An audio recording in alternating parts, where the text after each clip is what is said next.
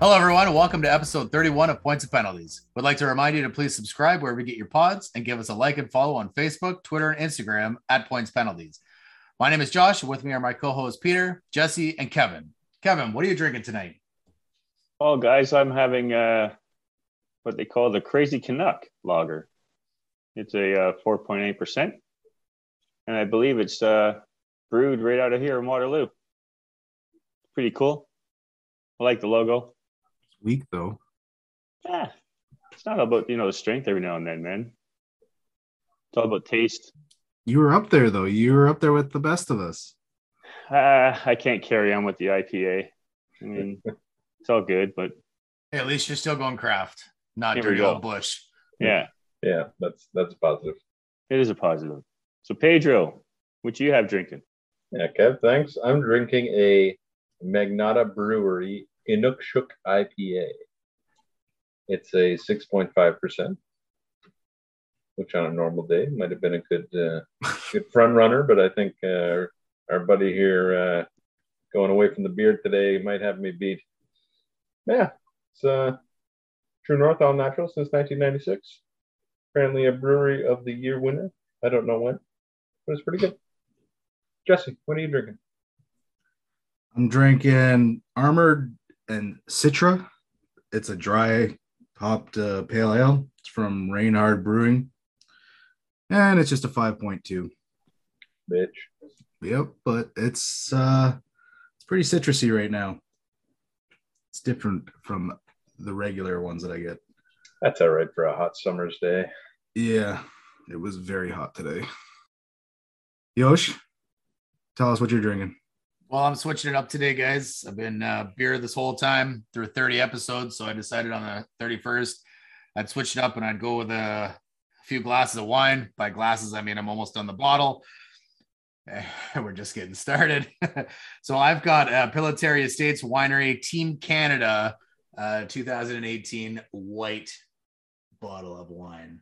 It's very tasty. It's, uh, they're an official Pillitteri Estates, that is, is an official sponsor of the Canadian Olympic team. And for every bottle, uh, a dollar is donated to the Olympic Foundation, Canadian Olympic Foundation. So good stuff there, and Stacy as hell. You giving a free advertisement. Yeah. what's what's the alcohol percent on that girl? Uh, 11 and a half. Yeah. Sorry, boys. Yosh is primed. it's just going to be a spicy episode. Wouldn't have it any other way. That's right. Just start us up with the NFL. Wow, spicy trade as you add to your spicy drink. Not really. It's a backup quarterback for the Jaguars being traded to the Eagles, and they'll be fighting over position there with Wacko Joe Flacco, who and Nick Mullens, who had surgery on his elbow this offseason, and apparently his arm strength isn't back. So I believe he's gonna get cut this week. And we'll see how if they keep three quarterbacks or if they just get rid of Joe because I would I don't know the reason why you would have Joe on your team anymore. He's not good. Yeah, there's no there's no point in making this trade if you're going to keep Joel. Exactly. So the trade is a conditional six round pick, which Gardner Minshew was a six round pick. I can't remember the year, but so anyway, so it's a it's a conditional six round pick to the Jacksonville Jaguars in exchange for Gardner Minshew. The pick can be upgraded to a fifth round pick if he plays 50% of the snaps in three games this season.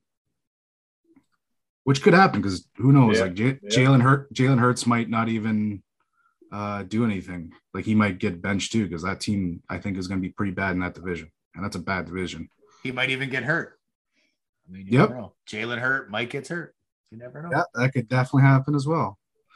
Good I think it's a I think it's a pretty good division, Jesse. I think it's uh, got a clear front runner, but uh, it's a good team at the top. You know, what's the what's the team at the top? the Titans. Challenge. Oh, they do not challenge, play in that same. They don't. They don't play in that. That's the NFC East. You're- What? That's the Eagles. The Eagles play in the NFC Uh, no, I'm talking about the Jaguars. Ah, for fuck's sake, you're on the Eagles. oh, fuck, ding, ding, round one. God damn it. so if there was a front runner in the NFC East, who would it be, Pete? No idea. I just gotta. Oh. I, I just gotta learn to keep my mouth shut during the NFL. so yeah, the Eagles are the I guess you could say the Jaguars are not going to be fighting against the Titans there in the AFC South. but yeah, I would say the Titans are at the top there, especially with all the injuries we'll talk about later on with Indy. But yeah, so Minshew actually has played a bit in the NFL and hasn't done too bad, even for a crappy team like the Jaguars here. He started 20 games. He's got a, almost a 63% uh, completion percentage and 37 touchdowns to 11 interceptions for a 93.1 QB rating, which is not horrible for that guy. The only thing is he's got a weak arm, just like Nick Mullens right now, but he makes plays. It's nothing earth shattering, but it's solid. And sure. for a team in Philly that is still and has been up in the air in the QB for a long time, this, you know, depending on what happens with Hurts, it could help to at least uh, give them a little bit of balance at the QB position and a little bit of, of support. You know, like I said, he's not going to throw up a bunch of fucking touchdowns, but he could, he can keep you at 500 for sure. Right. And it'll probably be a better team than what was in Jacksonville when he played. For sure. So another injury from Jacksonville. Uh, this uh, came before the trade was Travis Etienne. He's out for the season with a Lisfranc injury, which is like the middle of your foot. He broke that in the game against New Orleans. And it was pretty sad because he only had two touches in that game. He caught one pass and he ran the ball and he ended up hurting his foot in that. And uh, Travis Etienne was actually the Rams pick that they traded for Jalen Hurt or Jalen Ramsey a couple years ago. He was one of the few people that were picked. I think we talked about at the draft. Uh, Trevor Lawrence is from Clemson, so is he. So he's one of those pairings that he won't be able to play with his quarterback there. And with that be- happening, because Etienne was supposed to be like this huge playmaker, James Robinson will take over as the featured back. I think he was going to be like the first and second down back to begin with, but now he's just going to do everything. And as an undrafted rookie last year, he dominated. So hopefully we see the same from him in Jacksonville because I like I like undrafted running backs a lot. So I, it's neat to see that he's going to get another chance, especially after this injury. That must be a crazy injury, like the to break the middle of your foot. That just seems weird place to break it. And it's like one of the hardest to come back from after surgery. I bet. Yeah, it's like one of the like it's like a so the Achilles. When you rupture your Achilles, like you lose a lot of your speed and and your yeah, quick cuts.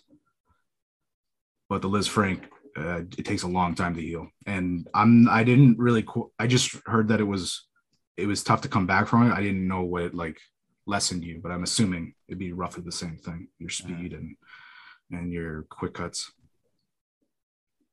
And then another running back, which happened on Saturday. He was going to have a big year, I think. Uh, J.K. Dobbins tore his ACL. It has been confirmed today, which is terrible news. And like I was saying before, this is why you don't put your starters in the preseason. But that's just me. Uh, yeah, so the injury happened in the first quarter of the Ravens preseason final with Washington. Dobbins turned up the field after catching a screen pass and his left leg bent backward on an ensuing tackle, immediately grabbing his left knee. Dobbins was helped off the field while putting no weight on his injured leg. He was carted. He was then carted to the locker room after a brief uh, sideline examination underneath the blue tent. So, like I was saying, this is going to be a huge year for Dobbins because there's no Mark Ingram there. They still have Gus Edwards, who will be probably taking the major role there, but he isn't a pass catcher. And uh, Dom- Dobbins actually showcased he can be a pass catcher last year. Uh, he had a huge yards per average rush with six yards per carry Nice. for a rookie running back, which is really, really great. Now it, it, it is also with Lamar Jackson there, and he he helps out the running game a lot to begin with because a lot of people got to focus on him because he's quick as fuck. But he's a really good running back, and it's sad that he's gone in year two when he was about to feature just like Cam Akers. Mhm. And then speaking of Cam, well, their team at least, big trade, like I said before, at least for this guy. Sony Michel traded to the Los Angeles Rams in exchange for a six round, uh, sixth round pick in 2022 and then a fourth round pick in 2023. So I think this is a big trade for us because Darrell Henderson is hurt and we lost another guy for it was just like a our fourth stringer, Raymond Calais. Uh, he broke his foot as well, and I think he's he got cut, ended up getting cut and put on injured reserve. But uh, Darrell Henderson, who's I said at the beginning, I was worried because he, I don't think he can stay healthy for a full season without missing a couple games. Had sprained his thumb on Monday's practice, and he hasn't even been in a game. So I'm glad they went out and got this guy. I think the exchange is great. Former first round pick. Uh, he was the only one that did anything in the Rams and Patriots Super Bowl. He scored that touchdown there, that boring ass game. But I think he's he'll be better with the Rams because he's more of an outside zone or uh, between the tackles guy, and he, they do a lot of power running. Now, his in college, his uh, receptions weren't horrible, but with the Patriots, he was pretty bad in getting receptions and receiving yards. This is because the Patriots love to use a hundred different backs back there. You're not wrong there. yeah, And like there, another thing was was because he was probably going to get cut too because they have so many backs there and a couple rising stars. Damien Harris probably going to be the first first string guy there, and then they've got a rookie, but I don't think he would have made Sony Michel would made through waivers to the Rams. So this is probably why they traded for him, and especially after Etienne was hurt, they were just like, let's go get a running back.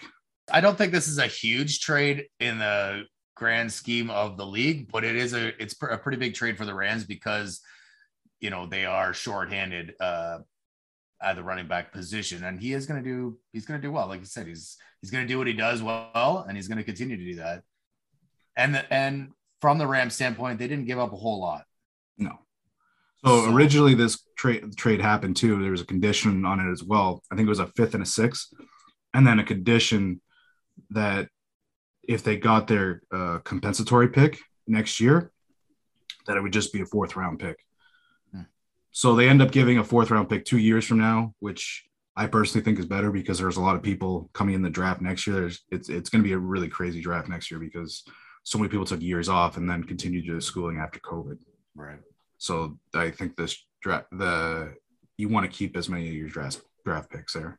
And apparently it's a new rule in in the NFL, which I never heard of, because you could trade uh, the condition con- con- conditional picks when compensatory picks are coming in.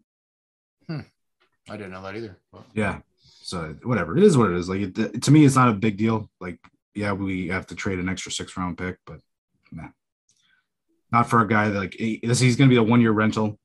He's in his last year. He's contract year, so he's going to want to show out for sure.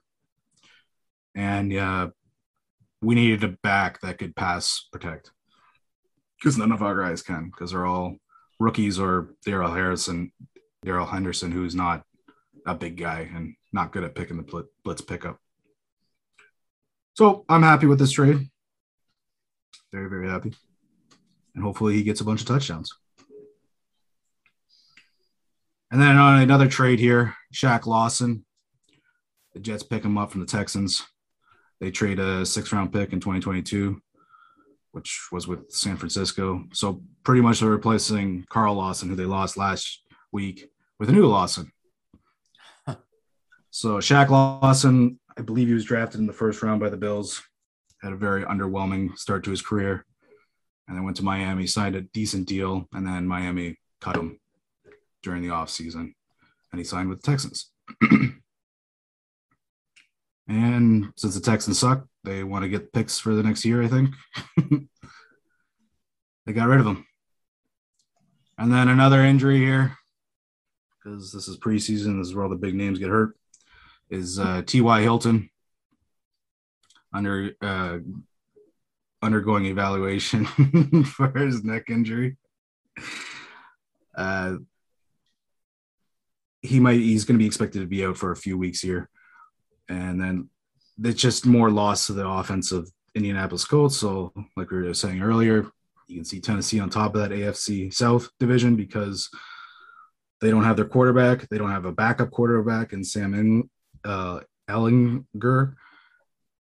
And Carson Wentz is hurt, but I've heard that he might be able to bring it back for week one, along with their all pro Quenton Nelson, the guard, who is awesome. Have you ever guys heard his uh, mic'd up stuff?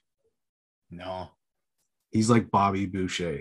He Nice. scre- he screams at people when he goes when he when he's like pulling. It is so funny. That's like he gets awesome. mic'd up and he's he's crazy, which is weird because like they get the Indianapolis finally gets a line and then with Quenton Nelson in his first uh in his first his rookie year and Andrew the following year Andrew Luck uh, retires. Is it is it just me or does it seem like the Colts are always fucking injured? Like ever since Peyton left, it seems like you know no matter who it is, there's a big name or a couple big names that are injured, injured, injured. Like and, and especially on the offense, like Andrew Luck was always injured. You know, Yeah. like it just it just seems that way. Ty has not been a healthy player over the course of his career. No. You know, it's just that they because they just have shit luck with injuries and, and the health of their players. I don't know. I, I couldn't tell you like it, a lot of it's luck obviously but.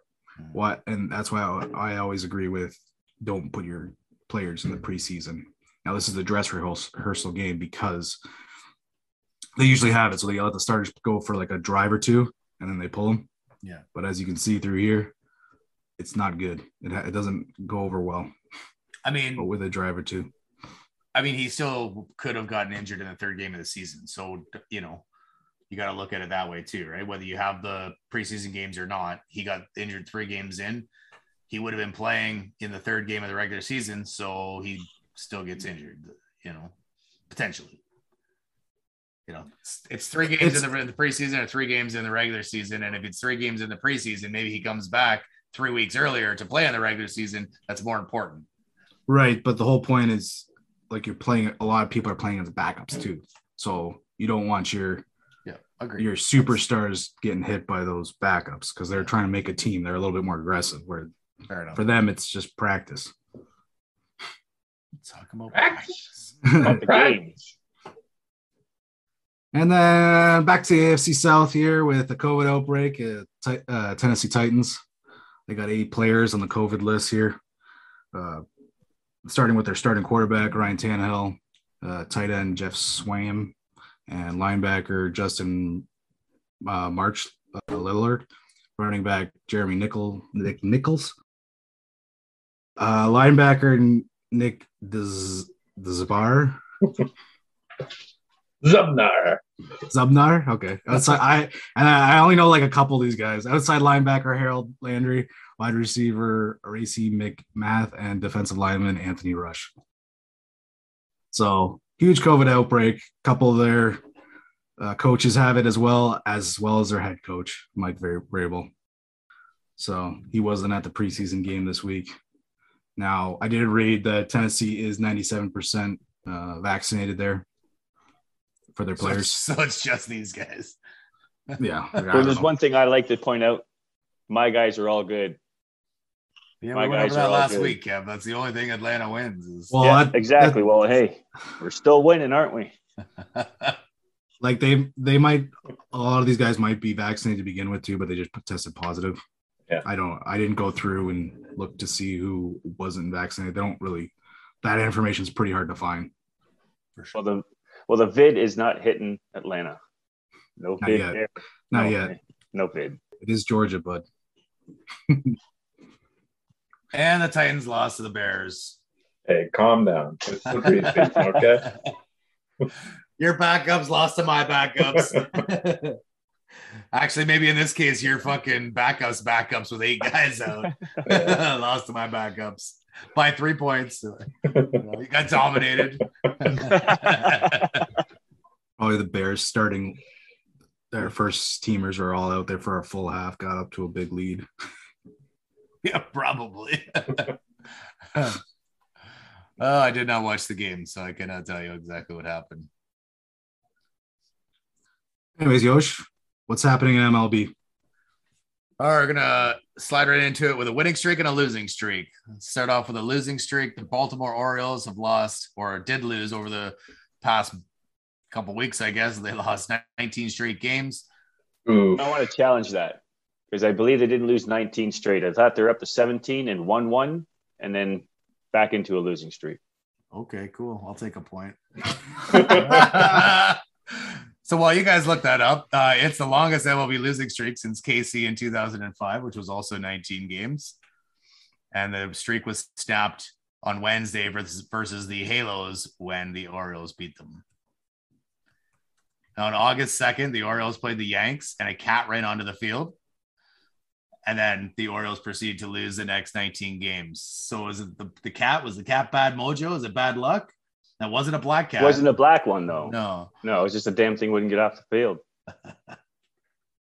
Yosh, you're totally right. The first thing I just put Baltimore losing streak and the thing came up right away. 19 games, 19 Boom. straight games. Boom. I thought they won one prior to that, but whatever. Well, talking about winning, let's go right into the winning streak. So the New York Yankees had won 13 games straight. Ooh. Yeah, it was good for my pick, but but you're right, boo. Boo. Uh, the winning streak was snapped on Saturday versus the A's, and it was the longest Yankee win streak since 1961, which was also 13 games. Holy moly. Yeah, man, I was surprised when I read that too. I was like, that's crazy.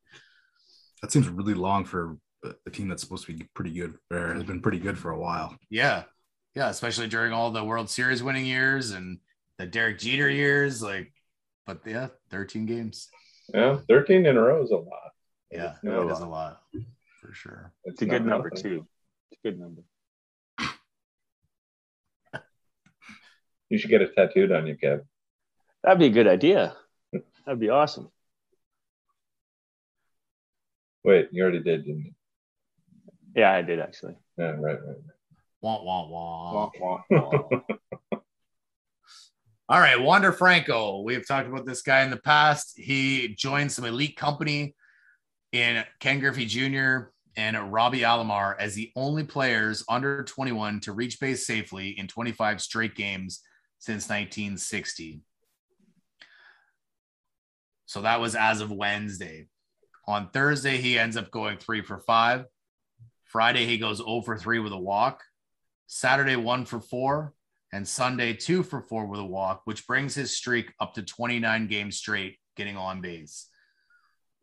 He now holds the number two spot for the longest streak as a 20 year old or under with 29 games in 2021. He's sandwiched between Mickey Mantle, who had 28 games in 1952, and Mickey Mantle, who had 36 games in 1951 as an under 20 year old. Now I said Mickey Mantle, not You- Ricky Mantle. You you must mean Ricky. Definitely don't. But Just like how Ron, uh, Wanda Franco plays in the outfield there, right? Yep. Yosh? yep, you got her. oh fuck. Look at how dumb we are. Look at all these bad challenges coming back to bite us in the ass. so I thought this is pretty crazy. You know, to hit that many uh that many games straight in general, let alone being that young and being so new to baseball, is just insane. Now, you know, the longest streak is by any MLB player is much longer.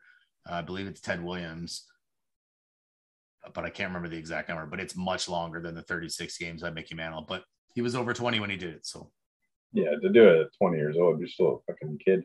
yeah, And when you're when you're in company with Mickey Mantle and Mickey Mantle, yeah, I mean that's that's this this is why this kid was the number one prospect in baseball. Like, that's right. That's fucking that's where you want to be in terms of company.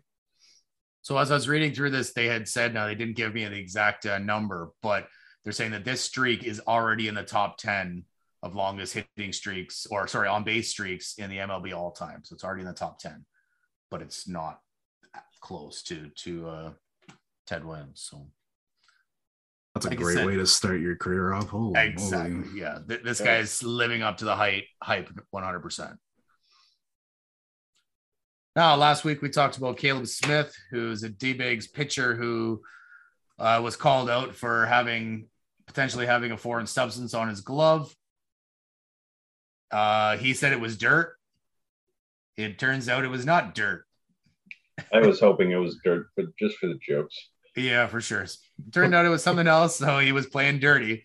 Uh, they didn't say what the foreign substance was, but it, they did say it was a foreign substance, so he will be suspended for 10 games. He's only the second player this year to do it, uh, behind the Mariners pitcher Hector Santiago, who just happened to be busted by the same officiating crew, which is quite interesting. You know, uh, is it did the MLB say to this crew like you guys gotta really cramp clamp down on on the foreign substance shit and just call it all the time, or is it just a coincidence? Could be a conspiracy. Like he was pretty adamant it was dirt. Maybe they added something to it before they put in the bag. Molasses. They put molasses on it. I mean, you never know, right? Like we gotta get this one right. We look like assholes. yeah. Well, the umpires they they often look like assholes. And this next uh, little story here, Sean Manaea is forced to make a glove change because of its color. Now, the Oakland Athletics pitcher has a pastel green glove, which is apparently too close to the color of white, which is obviously the color of the baseball, and makes it hard to see the ball uh, from a in general. You know, whether it be the batter coming out of the pitcher's hand, or I believe the rule is across the uh, is across the entire defensive of players. So no matter where, you basically you can't have a white glove because it, you can't really pick up the ball. So my understanding is that's a rule. That's why they made him change this glove, but he had been using this glove pretty much for every other start that he had been out there. So why is it all of a sudden, you know, why are they so horny to get this glove out of there now? Maybe the team that they were playing complained. Or you think it's just uh, the umpires just have their own their own judgment at that point? I mean, some umpires say, "Okay, I'm fine with it," but others like, "Oh no, I don't like it. Get rid of it." I guess. I my guess would be that the, those umpires would have umped a A's game prior to that, but maybe not a Manoa start. So or Manaea start. Sorry. Um, who knows? It, it could you could be very well right. Kevin just could be the umpire's discretion says nope, that looks too much what like white, but to me it looked he- like like- fucking like you said, he's chocolate wore chip ice cream. It was- But he, he's wore it a couple of times prior to all this, like you said. So I don't know. Yeah. That's my assumption is the umps are just being dicks as usual. Yeah, he'll probably come back to the next game too. for sure. Why wouldn't you? Why not? It's gonna be like that joke from last week too. He's got to work in a new glove. Exactly. he did run down into the clubhouse and he came out with a uh like a forest green, a dark one. So that was he probably did that purposely. So it was like, is this fucking differential? Is this contrast enough for you? Would have been funny if you started like coloring it in, like at least. a Grab, little grab, bit. grab a sharpie. yeah. You see it now?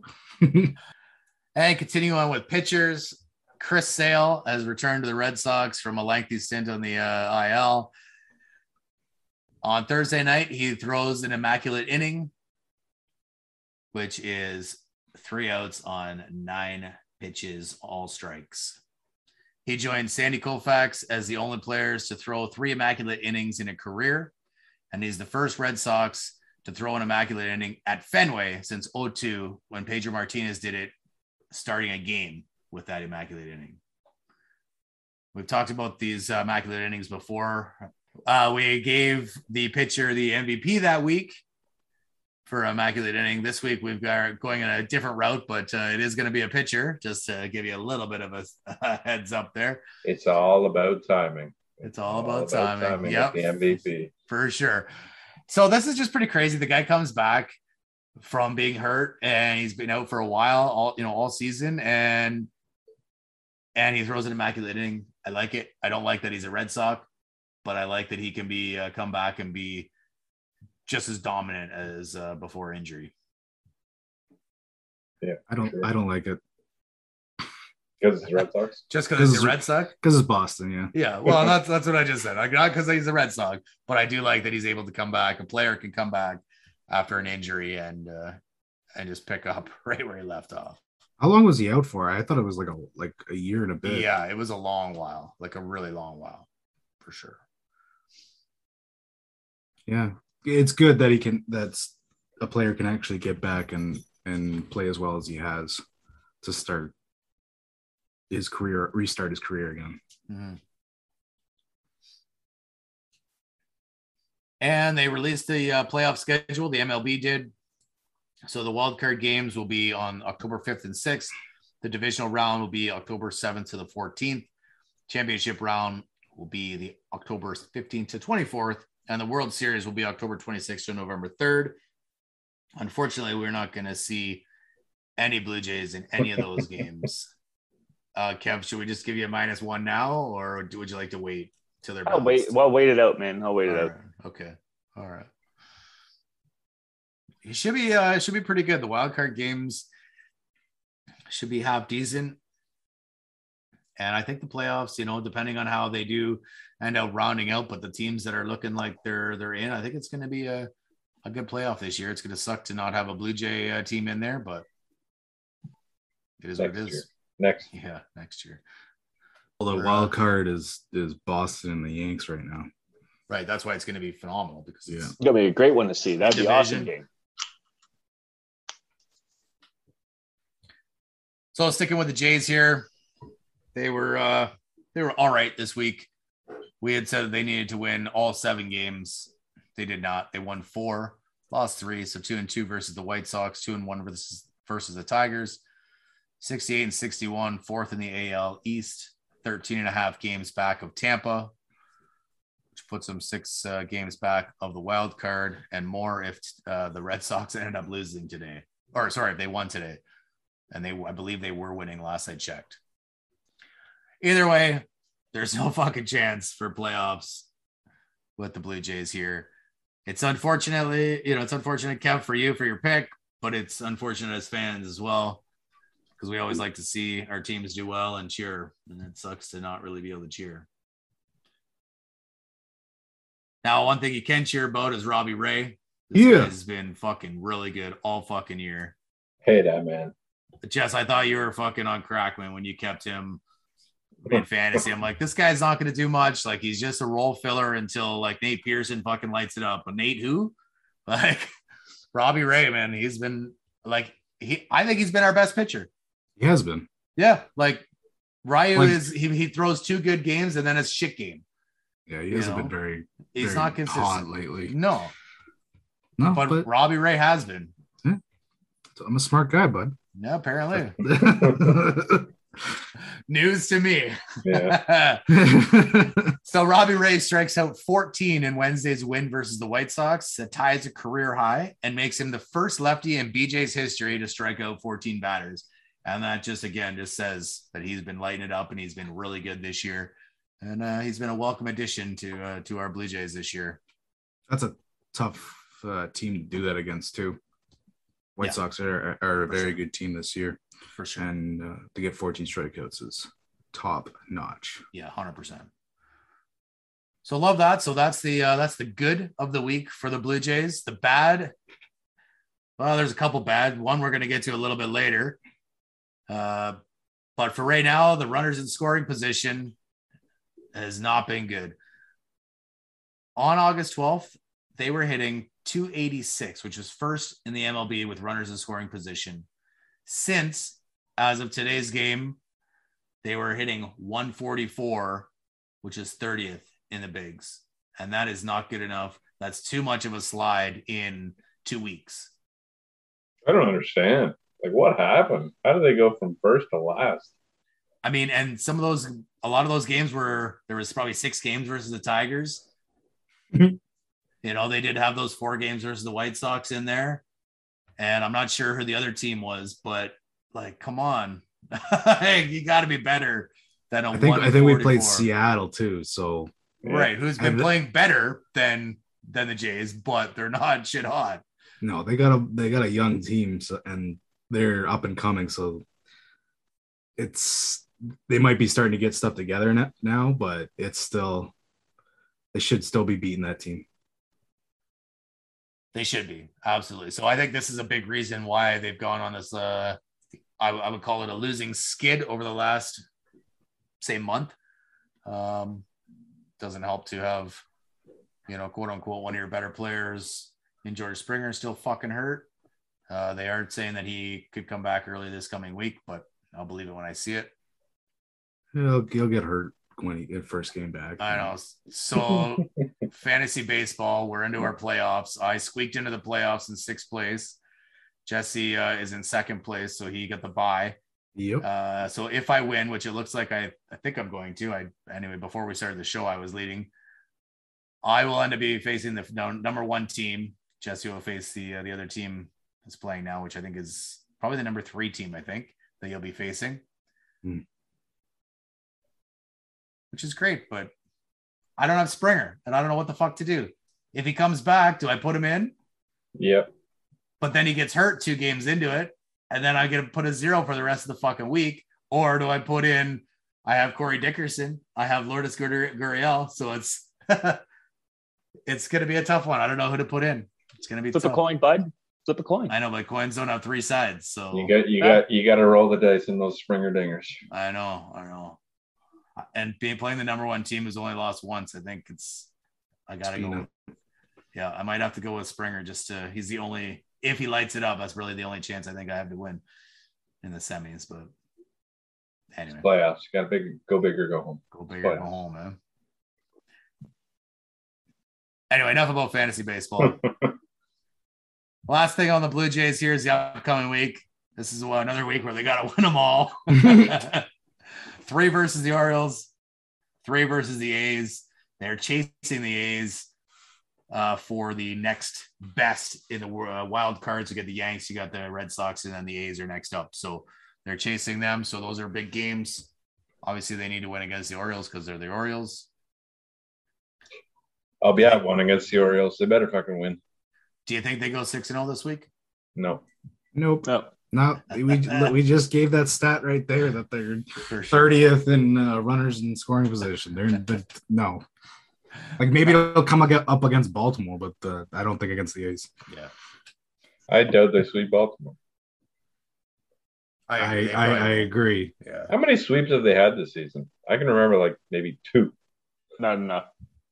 Definitely not enough, but I don't know the number. I I honestly can't even remember. I mean, uh, if I would, if I didn't have to tell you a number, Pete, I would definitely Oh, challenge let's, you. let's, But let's all throw a number. Let's just throw a number.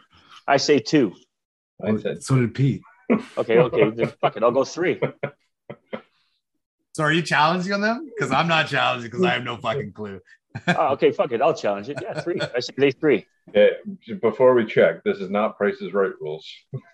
No, no, no, you're either three. on or you're off, or you all get fucking minuses. Yeah. We never do that. Just I'll making sure. three. Just making sure. You, Pedro said two. I'll go three. All right. You looking it up, Jesse, or somebody? I'm looking it up yet. Perfect. So that's all I got for the MLB boys while we check this. Uh, but we do have some baseball coming up.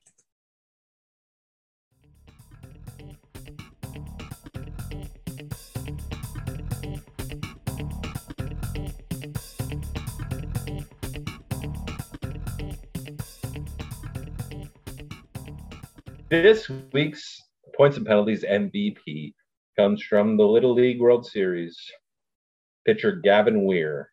The Little League batters know that when Gavin Weir is on the mound, it's going to be a tough day. Southpaw, in what was his final start on the mound, he pitched a no hitter against California, striking out 14 over six innings in a 1 0 win on Wednesday to send his team to the Tom Seaver Bracket Championship.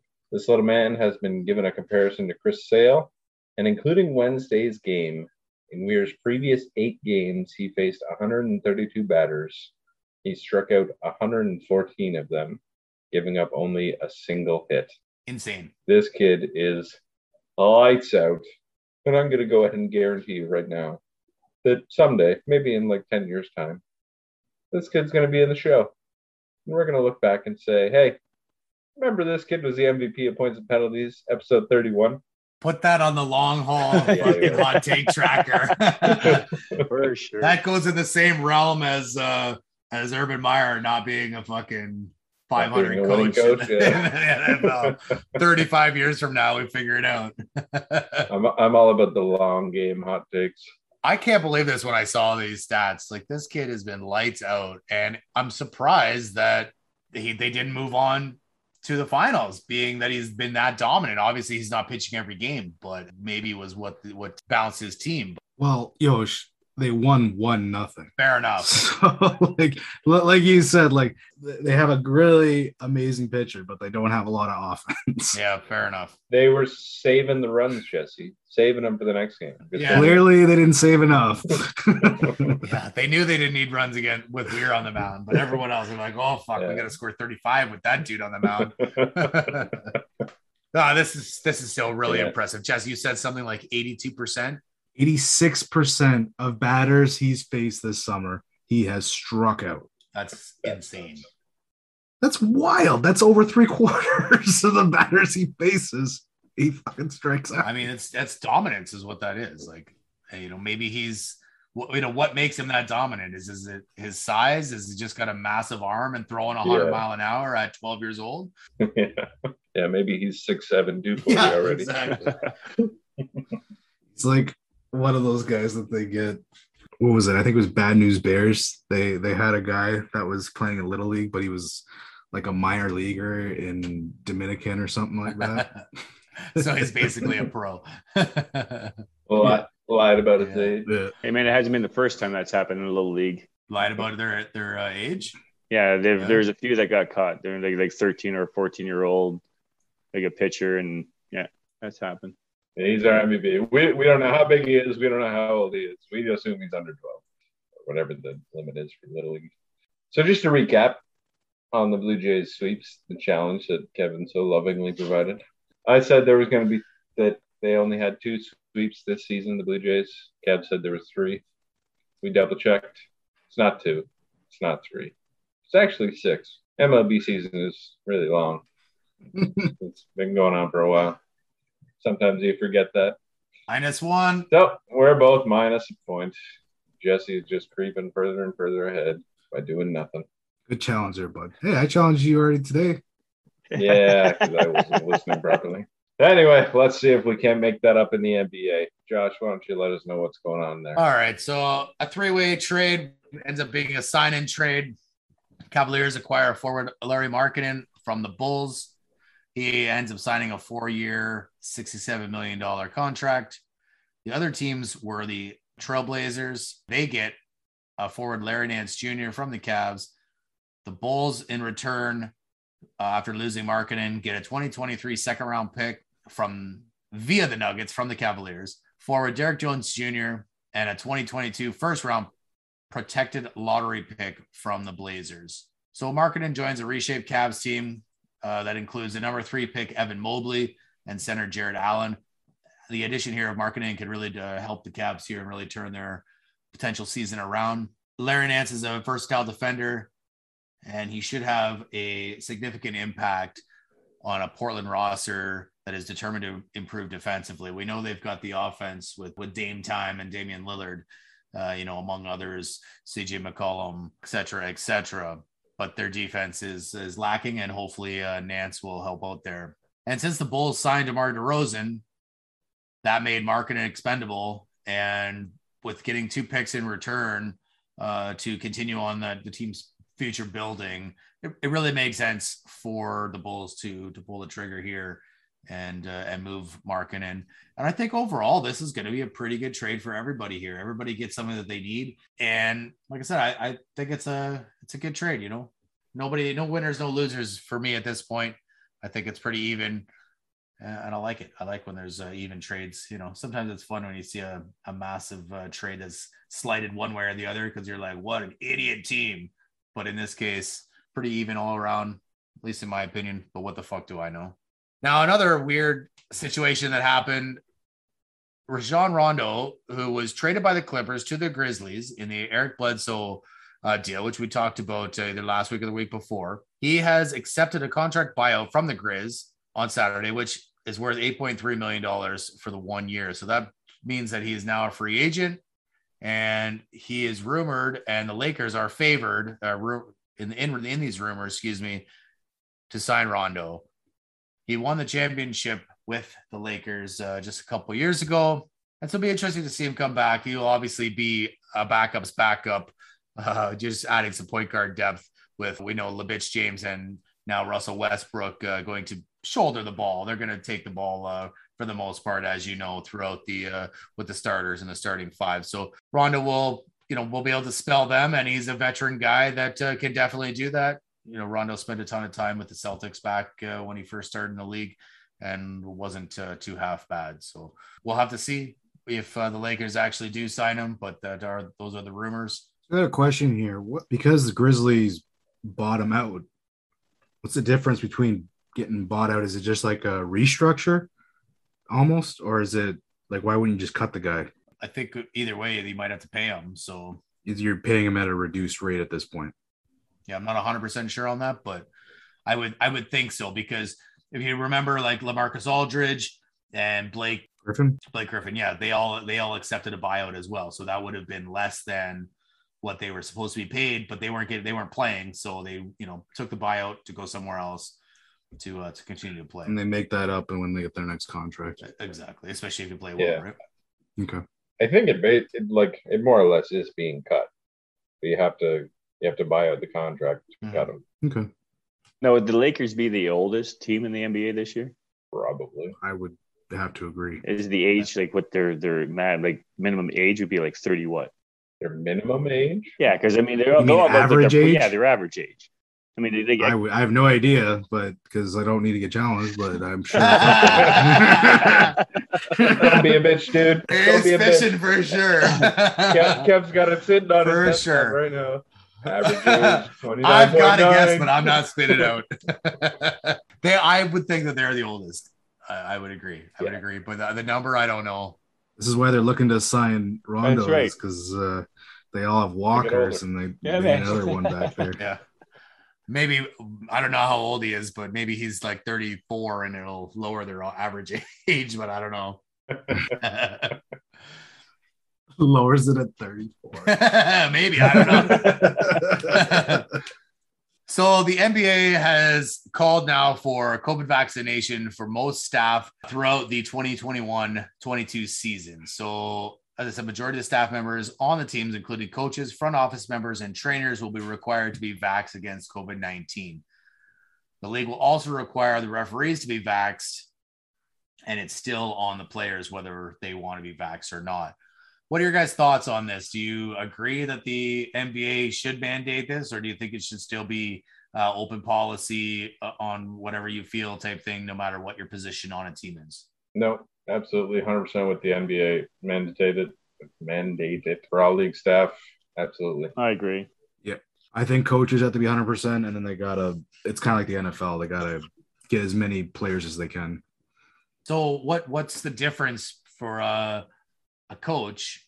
You know, why is their potential belief uh, any different than a player's belief? If a player doesn't want to get vaxxed, they don't have to at this point, but a coach does now. So, what what's the difference? because they're employees of the NBA. So, Yeah, well. so is a basketball player. But they have a P, they have a PA, they have a union. fair enough. But you know, and maybe maybe that's the only difference. That is the that, that's what I think is the only difference. I would say if the ones that don't want to be vaxxed, you just don't travel with the team then. I mean, or whatever. I mean, it's just Wouldn't that be worse putting them on a commercial flight?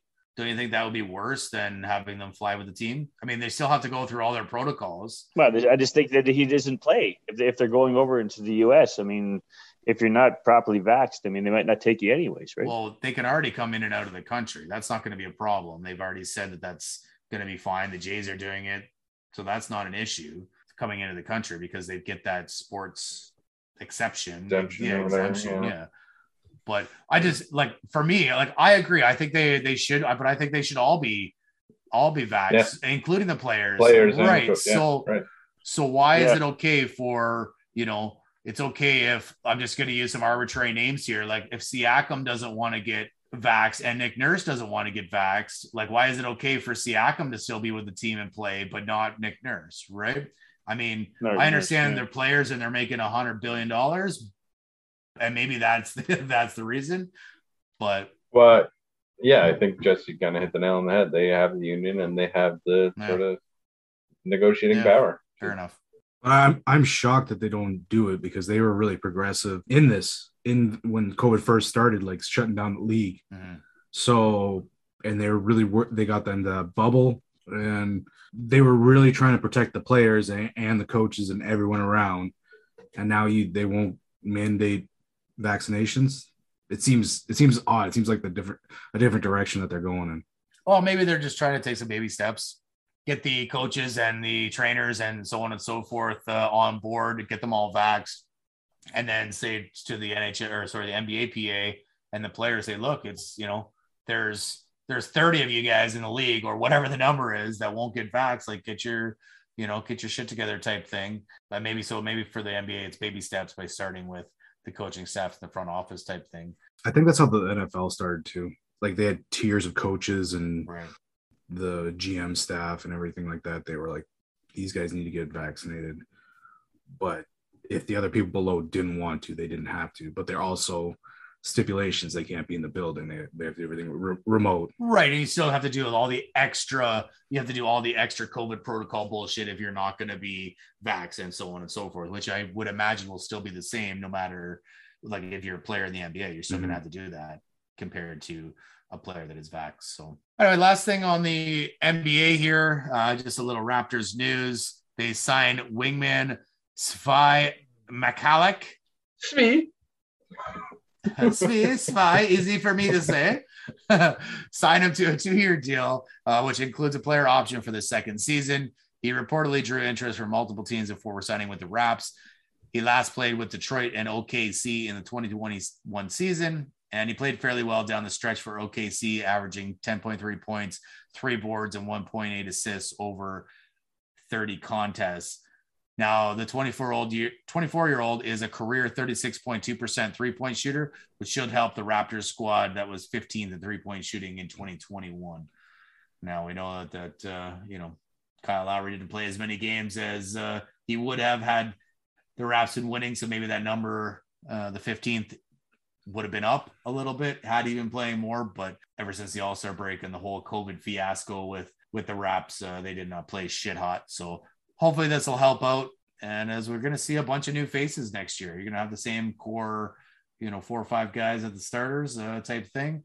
But you, Well, we might. Siakam might is looking to get out of there. well, see, I've heard lots of different things that he's not looking. It's just rumors, and he, you know. But at the same time, if you can go and bounce to a team that's going to win now, why wouldn't you, right? But he really doesn't have. He's signed. He doesn't have any control over that. So That's right. He's got no choice. It's. Yeah, he can complain like every other superstar until he gets traded. I don't think he is though. He came out and said that he's. It's all just rumors, and he's committed to Yeah. the team, and the team's committed to him, I agree. it's all That's, good. that's what I heard. Yeah. So Now is is Svi is uh is he a three and D kind of guy? Is he like is he Danny Green 2.0 or is he uh just a three ball shooter? it's a good question. I didn't do that much or that much freaking research into Svi. Uh, I hope he's got some defensive prowess to him.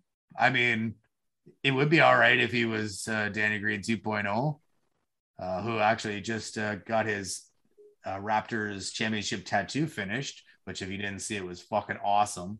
His tattoo?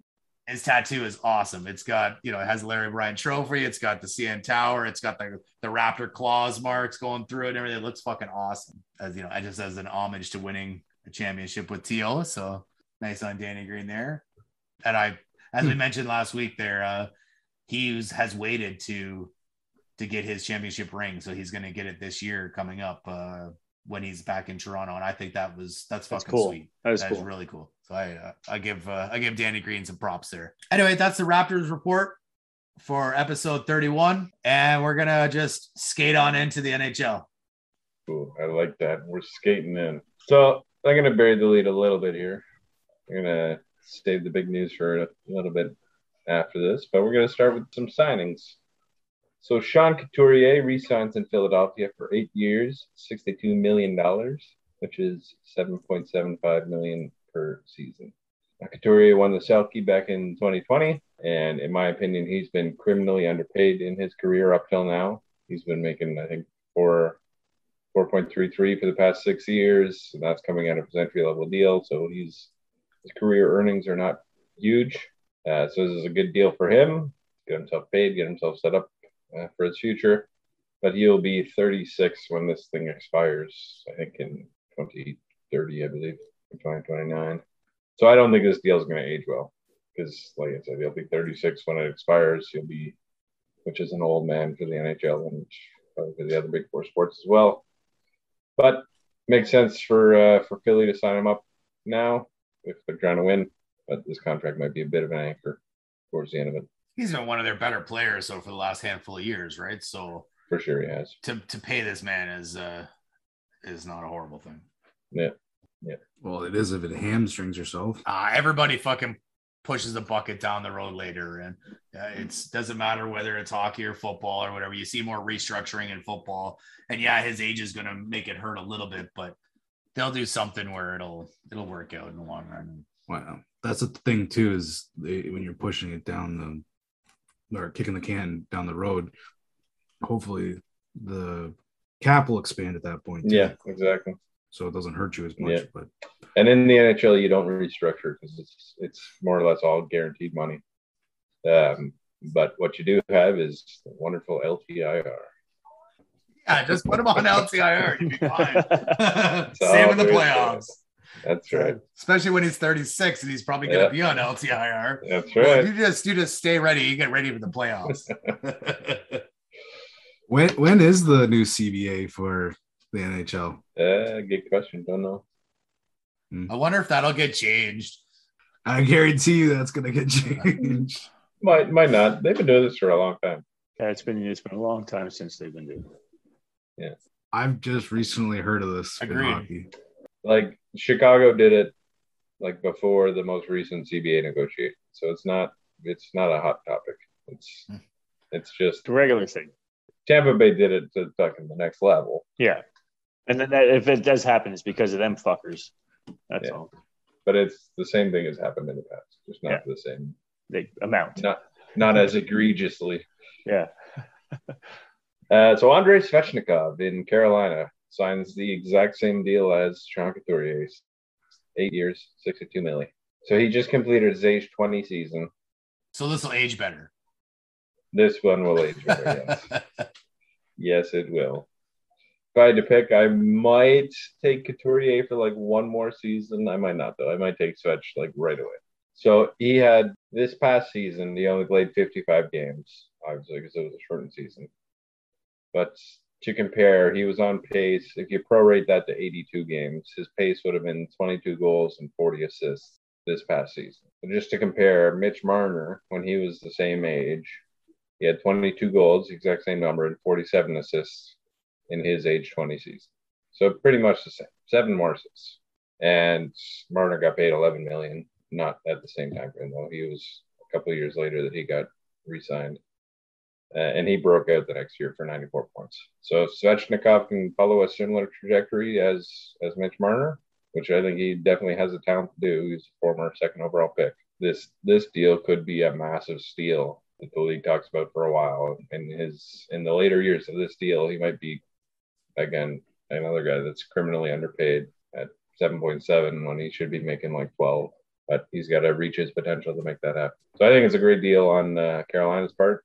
And obviously, Svechnikov gets $62 million, which is nothing to shake a stick at. So it works out for everybody.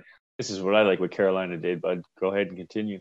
So the big news in the NHL this week out of Carolina, they got their sweet, sweet offer sheet revenge on the Montreal Canadiens. So they have offer sheeted Montreal's Jesperi Kotkaniemi to a one-year, $6.1 million offer. The deal includes a $20 signing bonus, 20 bucks, $20 bill, which has significance because Sebastian Aho, who is the Carolina player who was offer sheeted by Montreal two years ago, he is number 20. Remember the challenge there was not two years ago, it was last year. No, I'll take you on for that. That was two years ago. That was in 2019 offseason. What are we looking for?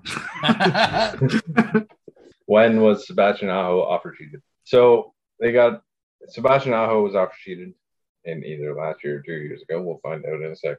And the Hurricanes official Twitter feed sent out a photo of a $20 signing bonus was the photo. And their caption to that was people don't forget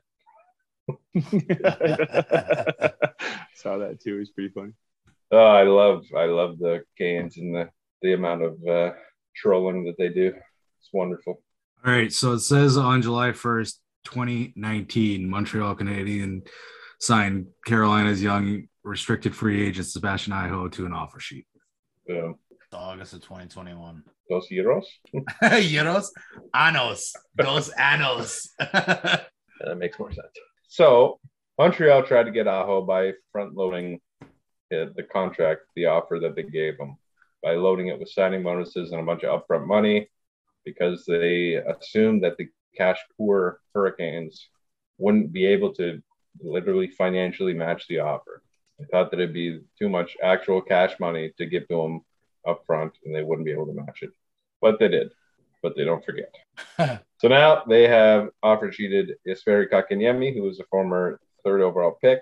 And the compensation for the pick is a first and third round draft pick.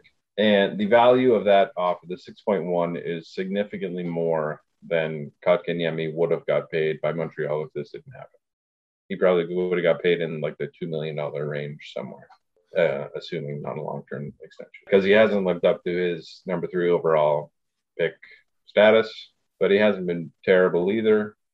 He's he's sort of on that buffer right now where he could go he could go bust and just be an okay guy, and he could still have potential to be a game changer. So it'll be interesting to see what happens because if you're Montreal, they can't afford him right now. So if they do match the offer sheet, they're going to have to make some moves to get salary cap compliant. They are not there right now if they match. And a first and a third round pick at this point might actually be fairly tempting for Montreal to move on from this guy, even though he's a third overall pick not too long ago. It's might make a bit of sense to take the picks and run. So it'll be they have seven days, so it'll be interesting to see. That's as of yesterday. So it'll, we'll see. Probably next episode we'll have we'll have an update on what happened here. It'll be interesting one way or another. I don't think Toronto, uh, Montreal keeps him. I think he goes to the Canes for 20 bucks signing bonus. I don't think so. I think they will match. Just Really? it's that's bad PR, man. Your third overall pick and you lose them to an offer sheet a couple years later. That's bad PR. with a $20 difference. So I think this is a, a case of Carolina saying, fuck you, Bergevin, your balls aren't that big. Yep. You know, he's he's done a lot of things in the last calendar year uh, or just over that probably rubs some NHL brass the wrong way. You know, maybe with the the previous offer sheet, with Aho, and then the throwing out there of Carey Price uh, not being protected in the expansion draft and shit like that. We obviously know because of those you know, Bergevin's got some big fucking cojones, but I think Carolina's saying, fuck you, bro. You don't have uh, as big a cojones as me. And I think uh, I think they're gonna let him go. I, I, do. don't think they I don't think they can afford it. it the, the moves, obviously they can make some moves and they have time to do that. I mean, he should, Bergman should say fuck you and sign him just uh, for that six one, just to be like, I still have giant fucking balls. But I just uh, I, I don't think they're gonna be able to do it. I mean, realistically, the ballsier move is to say, okay, you have them. Yeah. I'll take Yeah. the picks. for sure. But what's what's he gonna do, right? Does he want the player, or is he, uh, you know, last year I think was a bit of a surprise for them to do as well as they did. So you know, does he stay on his uh, prior direction uh, before this extra good luck in the playoffs and maybe just continue to rebuild type thing? You know, I think lost- so. I think You- so. Like, you've lost, you know, Shea Weber. Yeah. That's a big loss. You know, maybe you just maybe you take those picks and and you on. just continue to rebuild. You know. yeah, but they also just signed Mike Hoffman to a couple years uh, deal, and he's not a spring chicken. He's like in his thirties. Yeah. So I don't But is he a get over the hump guy though, right? He could be a, just a get over the hump, right? He's not like it's a fucking superstar. So yeah, I don't know. We'll see. Like you said, next week we'll have an update. We'll tell you how big Bergevin's balls are. yeah. So just one more little anecdote on this. The press release that the Carolina's GM put out when they did this matched almost word for word the press release that Montreal put out two years ago.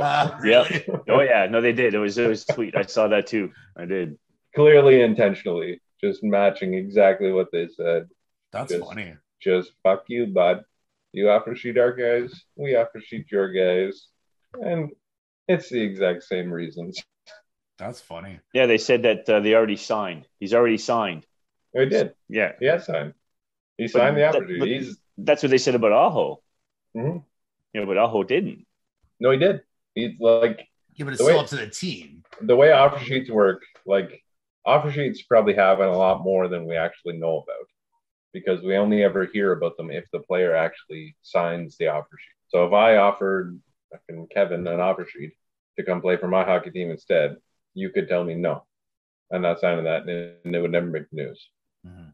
But when you sign it and you say, "Yep, I'm going to go join your hockey team," you signed it, you're on board, you're coming to play for my team. But the team that owns your rights still has a chance to match it, and you don't come play for me, you stay with them. So that's where we are. So that's where, like you said, that's where Montreal has seven days to either match or say, okay, it's you, it's your player. Yeah. Yeah. Kotkaniemi has fully signed on to play with the Carolina Hurricanes for twenty dollar bonus. Well, and six million dollars of salary. Of course, Yeah. yeah, yeah, yeah. Four million more than he was gonna get. So yeah. Of course he's gonna sign it. He's like, Yeah. fuck yeah. I'll buy the boat.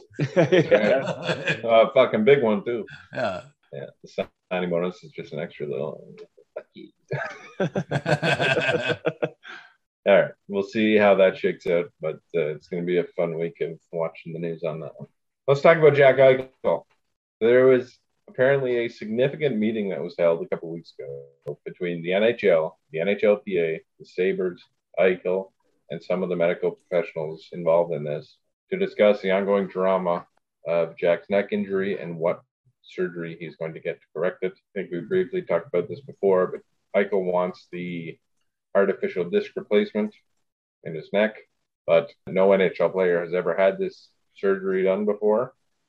And the team prefers an anterior cervical discectomy with fusion surgery, which, if you don't know what that means, don't feel bad. None of us do either. But apparently, there's a difference. I think basically the difference is replace the part or try to fix the part in the neck. So it has nothing to do with the cervix. No. You said cervical. What the hell?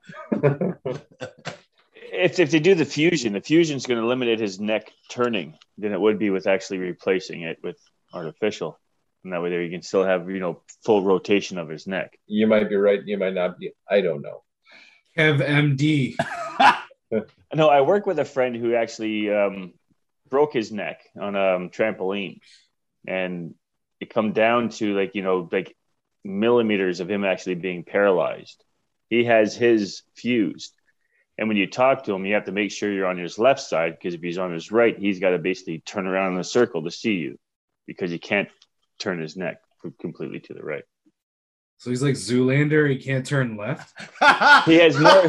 He's not an ambi turner. yeah, he, he can definitely look more off to his left side than he can off to his right side. I mean, it's just it's just the way his neck was actually fused. So that's what I'm saying. With I'm, the, I'm just joking. with the regards to a fusion neck, you can actually rotate or move around than you would be with a, you know, something that is artificial. I guess is what Eichel wants. Yeah. There, there's got to be artificial disc replacements just n- like being done, just not with a pro athlete, right? Or at least Yeah. with a hockey player.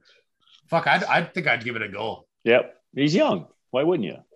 Well, because Well, fuck your career. But, yeah, exactly, exactly. But if he's willing, like it's like doing it's like laser eye surgery at first, right? If you're willing to go under the laser and give it a go, and now look at laser eye surgery, it's Yeah, you know it's near near flawless. So the New York, the New Orleans uh, Saints quarterback, um, not Hill, the other gentleman, he had that done.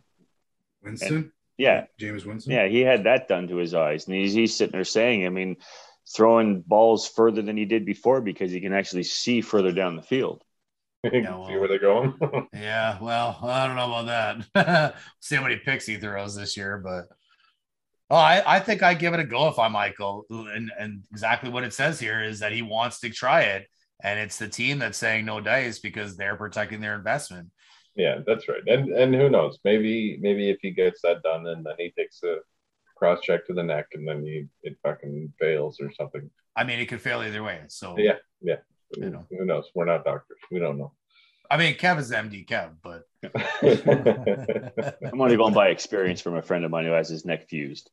um, so, in the wake of all this, uh, Eichel has announced that he is changing his agent. So, he's fired his agent and he's moving to Pat Brisson, who represents the big names. I think represents like Sidney Crosby and MacKinnon, maybe. Anyway, it doesn't matter. A bunch of big names he represents. From everything I've heard, the the agents that he had didn't do anything wrong. Like they did exactly what Eichel wanted. I think he's just sort of trying to stir the pot here and change his agent and try and make something happen. Try and get out of Buffalo. Try and get the surgery done. Try and just try and get movement here because nothing seems to be happening. So I think that's what this move is based on. I see it more of just him leaving. He wants out. We know he wants out. His agents have said that he wants out, but it's he hasn't got out yet. So I think that's all that this is is trying to force the issue and get out. Where does he go? Who knows? I've heard LA. Toronto, I've heard Montreal. He's definitely not going to Toronto. No. not Toronto. No. We'll see. We'll see if realistically I just wanted fucking something to happen here. Just want a deal to get done. And on the topic of Buffalo, there is a game scheduled between Toronto and Buffalo on March the 13th this coming year. And apparently, if you try and buy Buffalo Sabres season tickets this year, this game, which is a home game, is not included in the games that you're That's getting. cool. That means something special. And that means something special. And what's rumored and what's likely to be announced sometime soon is that the game is likely to be between Toronto and Buffalo at Tim Hortons Field in Hamilton as an outdoor game. That's That'd awesome. be amazing. Let's get tickets. As soon as they come available, we should be looking for tickets. Yes, I'm in. I'm in. No, no, most definitely an outdoor game at, at uh, Timmy's. Yeah, I'm in. This is going to be amazing if we can get into this. Yeah, When, unfortunately, when we get in. Yeah, it's everyone else is going to be thinking the same thing, and tickets are going to be like six hundred bucks. But we'll we'll cross that bridge when we get there. yeah. Has anyone gone to a outdoor game? no. No. No. I went to an alumni game, which is pretty good fun. Kev, you would have loved it because it was all your fucking heroes. Oh yeah, man. I probably Probably would have liked it too, man. Dougie Gilmour was it a Lanny Leaf game? McDonald probably. Lanny yeah, it was it was Leafs against uh, Detroit. Nice. So- oh, that would have been awesome. Yeah, Was that right before the uh, the Leafs outdoor game? I guess It would have must. It had to. yeah, have yeah, been, yeah, It was right before. It was the day before. Yeah. it was on because it was. I think it was New Year's Eve was the alumni game, and New Year's Day was the actual Yeah. uh, Leafs and Red Wings game. That's right, because I was thinking about it, doing that or or going to the or at least watching the uh, World The Junior juniors, game. Yeah. yeah. Palmateer started that game, did he not? I can't remember. It was it was a blast. I have fun time.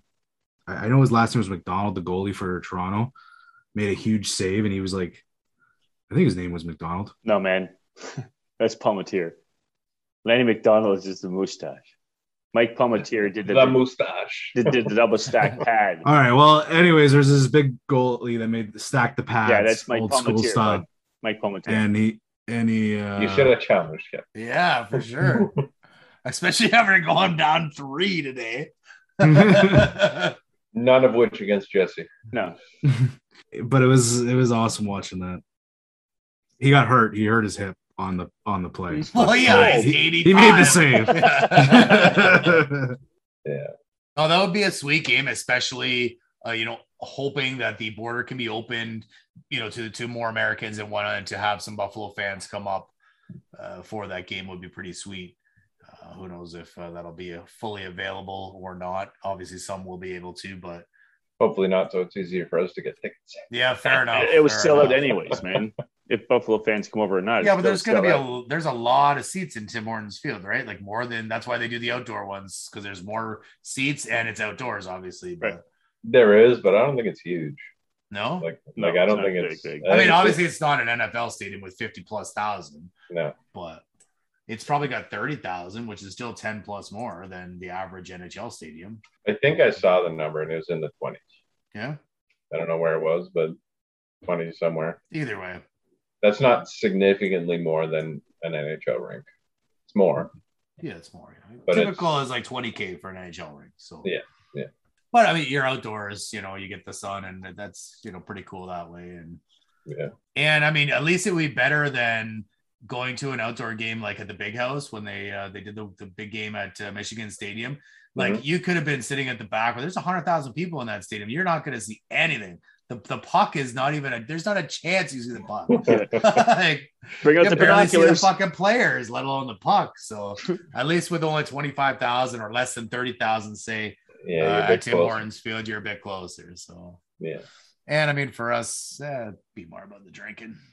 man. I bet you though. I bet you that game at the big house that would have been a fucking Oh fuck yeah, man, hundred percent. Whether you can see it or not. Yep, hundred percent. With the, just the tailgating would be a fucking Yeah. awesome.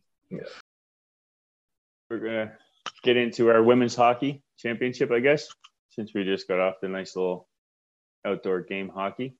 Nice segue. We have our uh, prior up to our uh, semifinals. We had Team Canada beat Germany seven nothing, which Yeah. Germany's never scored on Canada, Team Canada, for quite some time. I mean, they've shut them out basically the whole entire time they've ever played them. Yeah. We had the uh, Finns beat the um, the Czechs one nothing. We had USA beat Japan 10-2, no surprise. We had uh, Sweden beat the um, ROC uh, three to two. Two goals for Japan against USA is fucking solid It was huge. It was huge for them, no, for sure. I mean, Yeah. Japan. I mean, it's great that actually made it to that preliminary, I guess, but two goals is pretty impressive on the USA. So then on Monday with the semifinals, we have Canada will be playing the Sweden, or sorry, Switzerland. My apologies, and the USA will be playing Finland. So we could actually see ourselves with a USA Canada final.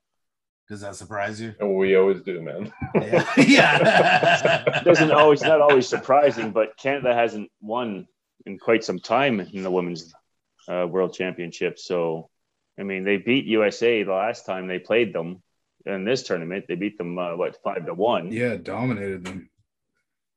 Don't you worry. Natalie Spooner's got this under control. She's gonna fucking just score four goals and take the game herself. Uh, oh, they, they got a bunch of youngins out there that can actually do some uh, damage as well. It's quite quite impressive. I can actually see them winning this. I mean, against the US, uh, I, I see them winning this regard- regardless of who they play. So it's going to be a great game. And uh, going into our crappy football league, it's uh, the first that we've had the uh, vid actually get involved in this crappy football league. There is Toronto and Edmonton were supposed to play, which did not uh, happen because 12 players were tested positive for the vid. Uh, the Edmonton uh, Elks, um, they updated their uh, team's recent outbreak. According to Wednesday, they do have 12 players that um, are tested positive. Uh, the last few tests that they have done, which have come up negative. So hopefully this will stop the uh, vid going through the crappy football league. There's nothing worse than having games postponed and try to be remade. Except that they've tested there's 12 people that have tested positive since they returned from their game in BC. Yeah. Which could mean that there's a bunch of BC Lions players that are potentially infected. Could so be. maybe it won't end shit. Yeah, right. Well, I don't know what's going on with the BC Lions though, in regards if they've been testing since the teams that uh, the Elks have played. Um, but they have played since, and they beat Ottawa uh, 24 to 12. And we had the uh, Hamilton beat Montreal 27 10. And then we have the Calgary Winnipeg game, which is actually starting right now or has started since uh, seven o'clock. So that game could possibly be over or close to. Uh, so going on to the, our east, we have Toronto still on top with four points. That's right, Jesse. It's points, not games. Yeah. Um, we have Hamilton and Ottawa, Montreal are all tied with two, and that is uh, going on in the East Division. And then so on in the West Division, we have Saskatchewan without a loss so far this year, six points. Uh, Winnipeg four points, BC four, and Edmonton and Calgary roll up the back with two points each. So That's the- as, That's the problem with the Canadian Football League is why are they say it doing- right, bud. Why are they doing Say it right, it? Jesse. Crappy football league. Say it right. I, I am saying it right. No, you said CFL. Crappy football league. Crappy football league. Professionally, it's it, it's Canadian. Crappy, crappy, not shitty. Anyways, it's weird that they use points when it, you would think they would just use winning percentage. Yeah, it is kind of goofy because there's no like there's no ties. No, there is ties there. There is ties in the They don't play. It's not like the NFL where they play to a to a winner. They, I thought they did overtime, like kind of like the NCAA. But I think be, maybe maybe it's this year because of the vid. But I thought they originally did overtime, uh, where it wasn't timed. It was just you had to go a certain length. But I think in the playoffs it changes where you do have to go. It is timed at that point. But I I could be wrong. But it, it's it just seems weird that they would do points. Like they're trying to make this too too much like the NHL having points, I think. It should be just winning percentage. That was that that's all I was just saying about the points. It just seems silly. Because there's there's there's there's not there's not a lot of games. So why even bother have points? because it's a crappy football league.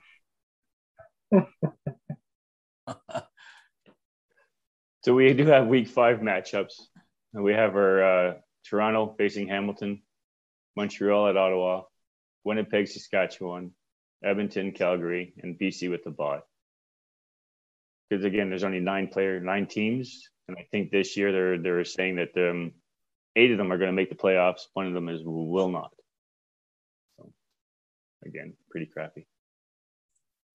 Going on to golf, um, we had the BMW going on, and it looks like uh, we have Patrick uh, Cantlay actually won it against uh, Bryson DeChambeau with a. Uh, would you say, Josh? It was just like a six six hole six, playoff. hole, six hole playoff. Yeah. Awesome. That's awesome to see six. You know, something like that. But yeah, um, Cantlay finished off with minus twenty seven. Twenty seven, unbelievable. So that's going to put up um, the next um, um, tournament is only going to have at least 30 players only into that one because this is that uh, FedEx Cup championship in total. So that's going to be an interesting uh, next rounds or what next Thursday. Uh, UFC Fight Night. Oh my goodness, here we go. Uh, Giaga Chaquedes. Chikadze. Sure, I appreciate that, Pedro.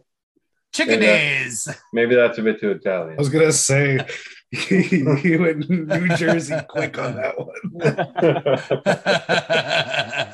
Well, he did rack up another impressive finish. Uh, he defeated um, Edson Barboza by a TKO in the third round as the uh, featherweight uh, featherweight headliner. Uh, it's not like um, like a fight. It's not like a big UFC, but it's you know they give out these um, up and coming, which is it's it's pretty decent, but it wasn't like a knockout that I like. It was a referee stopper, like stopped it. So, eh. but a win's a win. Knockout's a knockout. And uh, speaking of the uh, knockouts, our uh, Little League World Series is all finished and done. We had o- Ohio and Michigan. Uh, they faced one another, and Michigan comes out on top with a 5 2 victory. Boom. Go, little guys. Unbelievable. Book Ohio. Book Ohio. Boom. Michigan. So it's good to see this. I think, again, guys, I've uh, come next year. We got to figure out when this thing actually starts and get involved into this little pool, double 100%. elimination. Hundred percent. Just so everybody knows, uh, Jesse and I are Michigan Wolverine fans, and Boo! Is an Ohio shit fan. Ohio And that's that's why we're Buckeyes! cheering and booing. Michigan doesn't usually get to cheer about beating Ohio ever. So no, not, not as of late. That's for fucking sure. Well, there's a, a couple 11 and 12 year olds jumping up and down, as well as uh, the fathers and such. Just, I think the parents are partying more than the kids are. But get on to the Michigan winning. What do go, little guys? Yeah. So we're going to get into our penalty boxes here, I guess, guys. And I guess we're going to start with Pedro. You want to lead us off? Might as well. Keeping it on the theme of baseball, but at the big league level. And with our Blue Jays and what they allowed to happen against the Tigers. Boo! Yeah, boo for sure. So the Tigers hit an inside the park home run against the Blue Jays on Friday. And so the Blue Jays are in my penalty box for allowing that to happen. Game winning inside the home run, inside the park home run, I should say. Sorry, let's, let's put it this way: it's a little league home run, right? It's definitely a slow Well pitch. done. done. so Victor Reyes was pinch hitting in the eighth inning of Friday's game. He hit uh, he hit a, driver out to center field, and Josh Palacios missed a diving catch for it. Tried to run up underneath it and catch it, but he missed. And so the ball rolled past him right to the wall. Uh, Palacios was out of the play at that point. Um, slid into safely at home uh, under Semien's high relay throw and was saved for the go ahead 2 1 lead. It's Reyes. First go ahead, Reyes. What did I say? You said Reyes. Whatever, dude. Reyes. tomato, tomato. So first go ahead pinch hit inside the Parker in uh I think for the Tigers in the MLB since 1961 or is it in the entire no, MLB? it's in the entire MLB. Since 1961 first go ahead the first go ahead pinch hit pinch hitter inside the park home run since 1961. That's right. Wow. Wow. And uh, just the second Tiger ever to hit a pinch hit inside the park. How can there be another Tiger to do it in 1976 and no one's done it since 1961? Is it was go ahead run. Right. Ah, go ahead. Like you- Gotcha. Go ahead. Like you hit said, versus just like the game hit. winner. gotcha, Yeah. yeah. Like a walk off. Do your fucking research, bro. It's it's almost like I stole this research from somebody else. No, that would never happen. Uh, so, like I said, just the second Tiger ever to hit a pinch hit inside the park home run since Ben Oglivie in 1976. So, Blue Jays in my box for allowing a go ahead inside the park home run to a pinch hitter to lose the game against the Tigers, which they very much need to win if they have any playoff aspirations at all, which I don't think they do at this point. They almost added that that seventh sweep there if they got that. Yeah. Like hell of an effort by Palacios to go for it, but there are times, and this is the time when you know it's a tight game and you need to keep the ball in front of you to prevent extra base hits and so on and so forth. This is when you let it bounce, you play it safe, and you keep them at first, maybe second, you know, and then this this run doesn't score and you carry on with the inning and hope you can get out of it. So it's uh he's a young dude, Palacios, and he will definitely have learned from this. Um, but I do I do acknowledge that he put a hell of an effort into catching this ball. It just uh Not just catching. got by him and it's too bad, yeah. For sure. So, Josh, who's in your penalty box? All right, so I'm going to uh I'm going to a four-star football recruit or a football player in uh in the US. He lives in San Diego. He's out of Lincoln High School. His name is Jaleel Tucker and he is or was about to announce his decision to where he'd be committed to play football in college. Obviously, they do that thing on TV in the US because college football is fucking massive. So they need to find out who these high school kids are, uh, where they're going to play. So, uh, TV interviewer talks to Jaleel Tucker's dad and asks him, you know, something to the effect of, you know, how do you feel about uh, or what what your what your son's going to choose and where he's going to go, so on and so forth. Jaleel Tucker's father says, "I'm happy for him. He's a good kid. He's lazy, but he's a good kid, and I know he's going to represent Oregon well." Ah, That's when Jaleel's dad immediately knew he messed up, as Jaleel had not made the announcement yet that he was going to be playing for Oregon. So he totally fucking blew it, letting everybody know. Now, I'm sure it wasn't much longer when Jaleel was going to say, Hey, I'm going to play for the Ducks.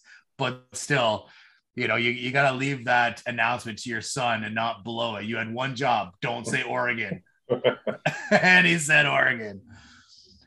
So Jaleel Tucker's dad, you're in my box for blowing your son's uh, college announcement where he's going to play. and I- for calling him lazy. Yeah, I ever call him yeah, especially as a football player, right? Like you definitely don't want your dad calling you lazy. He's like, well, he's a little bit lazy. He's not going to run those suicide drills. It's you know? negative reinforcement. He wants him to do better. It's not like uh, I get he's saying it to the media, which isn't the smartest thing because they obviously pick words out that highlight them in in uh, their articles. But I I see it as he's how he sees this kid. He's a hard ass on him, I guess, and he, he sees him as lazy. Now, this was on live TV, so there isn't going to be much editing when it comes to his dad saying that he was lazy. It's going to be taken in context of, of what he's saying, but uh, but I thought I just thought it was pretty funny. Way to way to blow your kid's first big Yeah. football announcement. You know, you've you've worked your ass off through high school, and you're gonna commit to a college team, and dad fucking blows it by saying you're going to the Ducks before you can. That's something I think I would have done. Yeah, fucking right, you would have for sure.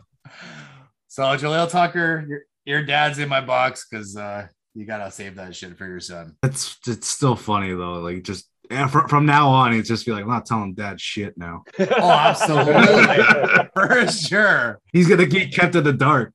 Remember all those secrets you told your dad? Yeah, you're not telling him anymore. all right, Kev, tell me who's in your box. Well, I have a uh, Javier Baez. Javier. Javier Baez. It's J, like a like a jalapeno. Yeah, like a jalapeno. it's an jalapeno. H. It's an H. It's an H. Come on. Well, I got him in there. Now, guys, I mean, I I, I don't like booing in regards to you know professional sports because I'm not out there doing it. I mean, I'm not one to sit there and say I'm any better than what this gentleman is, but there are fans that do. I like booing the other team. Yeah.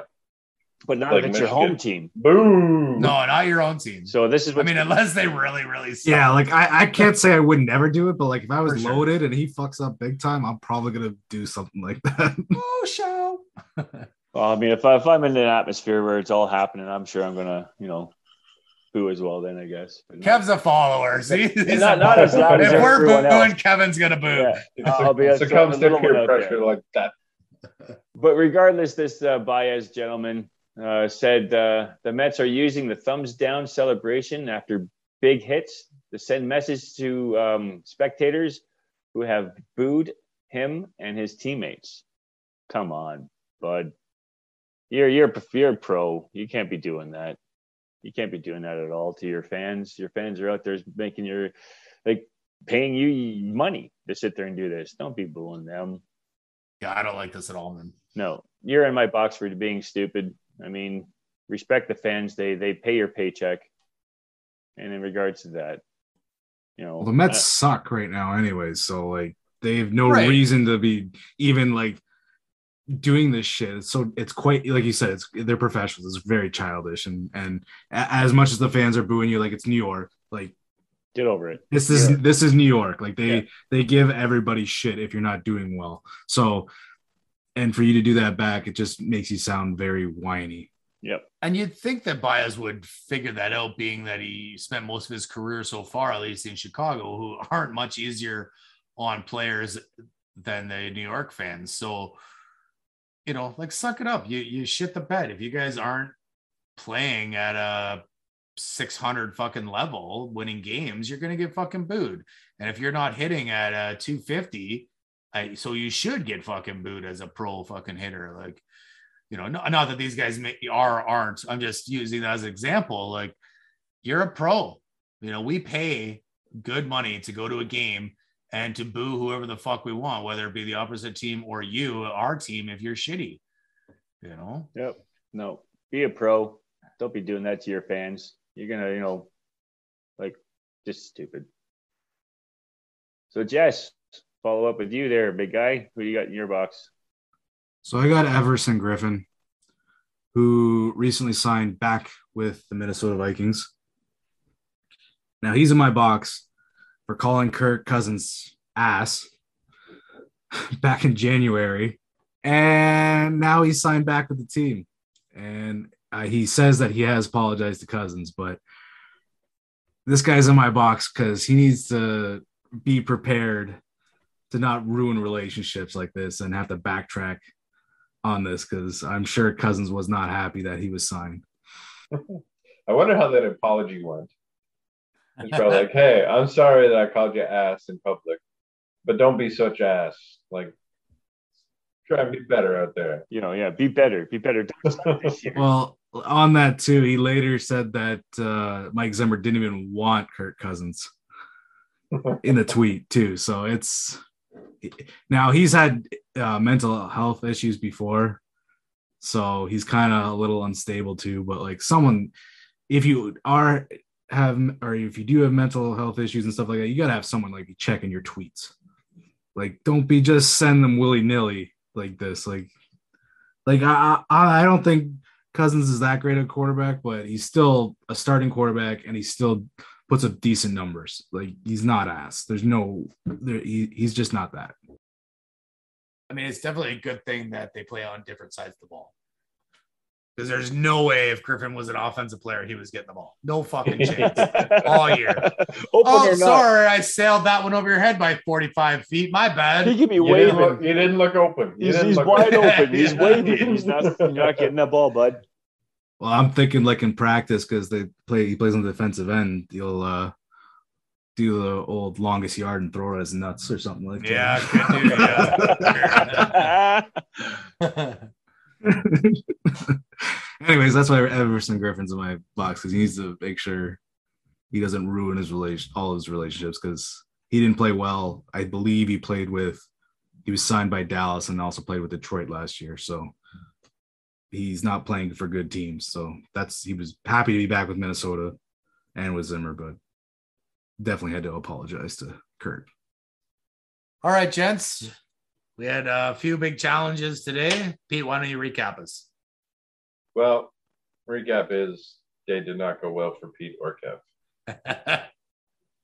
yeah. Yeah. Kev Kev's used to that, but it's Yeah. Okay. bad day, bad day for me. But uh, so I lost one off the start. That is so much shit shade thrown at Kevin. we still love you though. We still love you. It's okay. It's all about love. Uh, I thought Jesse was talking about the Jaguars, but I mentioned a comment about the AFC South. That he was talking about the Eagles and the NFC East, for fuck's sakes. So I lost a point on that. Uh, the Orioles 19 game lose streak. Kev gave a point to Josh. Gave him a point on that one. Yep. Thank you. Uh, me and Kev both lost a point on how many sweeps the Jays have had this season. They've had six. We said two and three. We're both wrong. And Kev lost a point. Oh, fuck. I gained a point on that one, though. Son of a bitch. Look at that. Uh, so Kev lost one to me on the Sebastian Aho offer sheet, which happened two years ago, not one year ago. So that brings our season and episode totals. So Peter dropped by one today to go down to plus five. Kevin dropped by three, rough day for Kev, to go down to minus 11. Jesse increased his lead by one to go up to plus 10 Double digits. on some fucking digits. bullshit. It was some fucking bullshit anyway. and Josh is coming back, approaching zero. Uh, got one to get to minus three. And that's how we did today. Peter, I'm double your score. Yeah, but you're also a bitch, so it's okay. Not today. I'm bud. coming for not, ya. Not today. I, I'm going to stop saying anything at all about the NFL. and I'm going to come back. Don't you worry. No more washer toss tournaments. Oh, come on. All right, Kev. Tell me how your uh, crazy Canuck lager was. It was amazing, man. I think it's pretty decent having the uh, beaver on the front with some tongs and you know some cooking utensils. Pretty pretty cool. Four point eight Is there percent. Are they cooking a beaver? No, man, he's holding on to tongs and shit. So the beaver is cooking. Yeah. no, I think I think we, we eat beaver up here. I mean, we eat beaver for shout. num num num. It's straight out of Waterloo, which is decent, which is you know as local as local could be. I mean, I, I enjoy it. I liked it. Is it part of like the Crazy Canuck? Uh, I think they do like a food truck as well. Yes, sir. Is it the same kind of company? I guess it would have Sure. to. Oh, that's cool. No, it is definitely decent. We've been there several times, the wife and I, and uh, I've had a couple of these while I've been there, and figured I'd just grab some. Pedro, how was your drink, sir? Yeah, thanks, Kev. My uh, Inukshuk IPA from Magnotta Brewery was was good. Kev, I know you would have hated it because it's got that strong IPA taste to it. but uh, I like it. I don't mind a, a nice strong IPA. It's a good beer. I would have it again. Jesse, how was your drink? Good. The Arm Citra dry hopped pale ale was super tasty, a little sour, but the second one that one went down real nicely from uh, Reinhard Brewing. As they usually do. The second one's always the better one. Yeah, yeah, eh, you get used to it, and then and then you just figure out the rest of the tastes that become very very good. Yosh, how was your bottle? Oh, fucking tell you. Oh, so fucking good. All right, gents. My my bottle of uh, Team Canada White 2018 from Pillitteri Estates Winery, right out of Niagara on the Lake, was fucking great. I did drink the whole fucking bottle.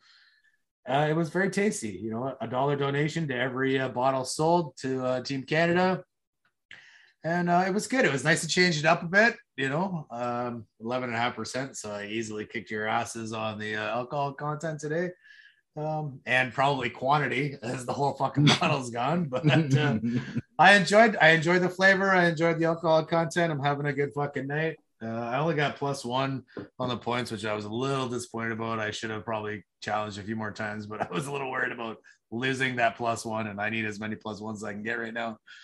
But uh, but the wine was great. Drinks were great. I think you should roll in with a ball every time. You're you're already doing better than when you don't have a bottle. I mean, you're not wrong. you're not wrong. So uh whatever winery wants to sponsor me next week, I'll drink a bottle of your wine and give me a couple weeks and maybe I'll even fucking down a magnum uh, in the two hours of recording here. Then I'll be really fucked up. We got to uh, we got to get Jesse a sponsorship with some uh, 151 rum or something. Oh Jesus. Well, we would like him to make it through the entire fucking episode. So Well, speak for yourself. That'd be Uh, fine. That'd be fine. hey, he can't challenge if he's fucking passed out. That's So, true. That's true. Yeah. We got to find that line where he's incoherent but still awake. That's right. Okay, so for everyone here at Points and Penalties, would like to thank you all for listening. Please subscribe wherever you get your pods. Give us a like and follow on Facebook, Twitter, and Instagram at Points Penalties. And until next week, stay out of the penalty box.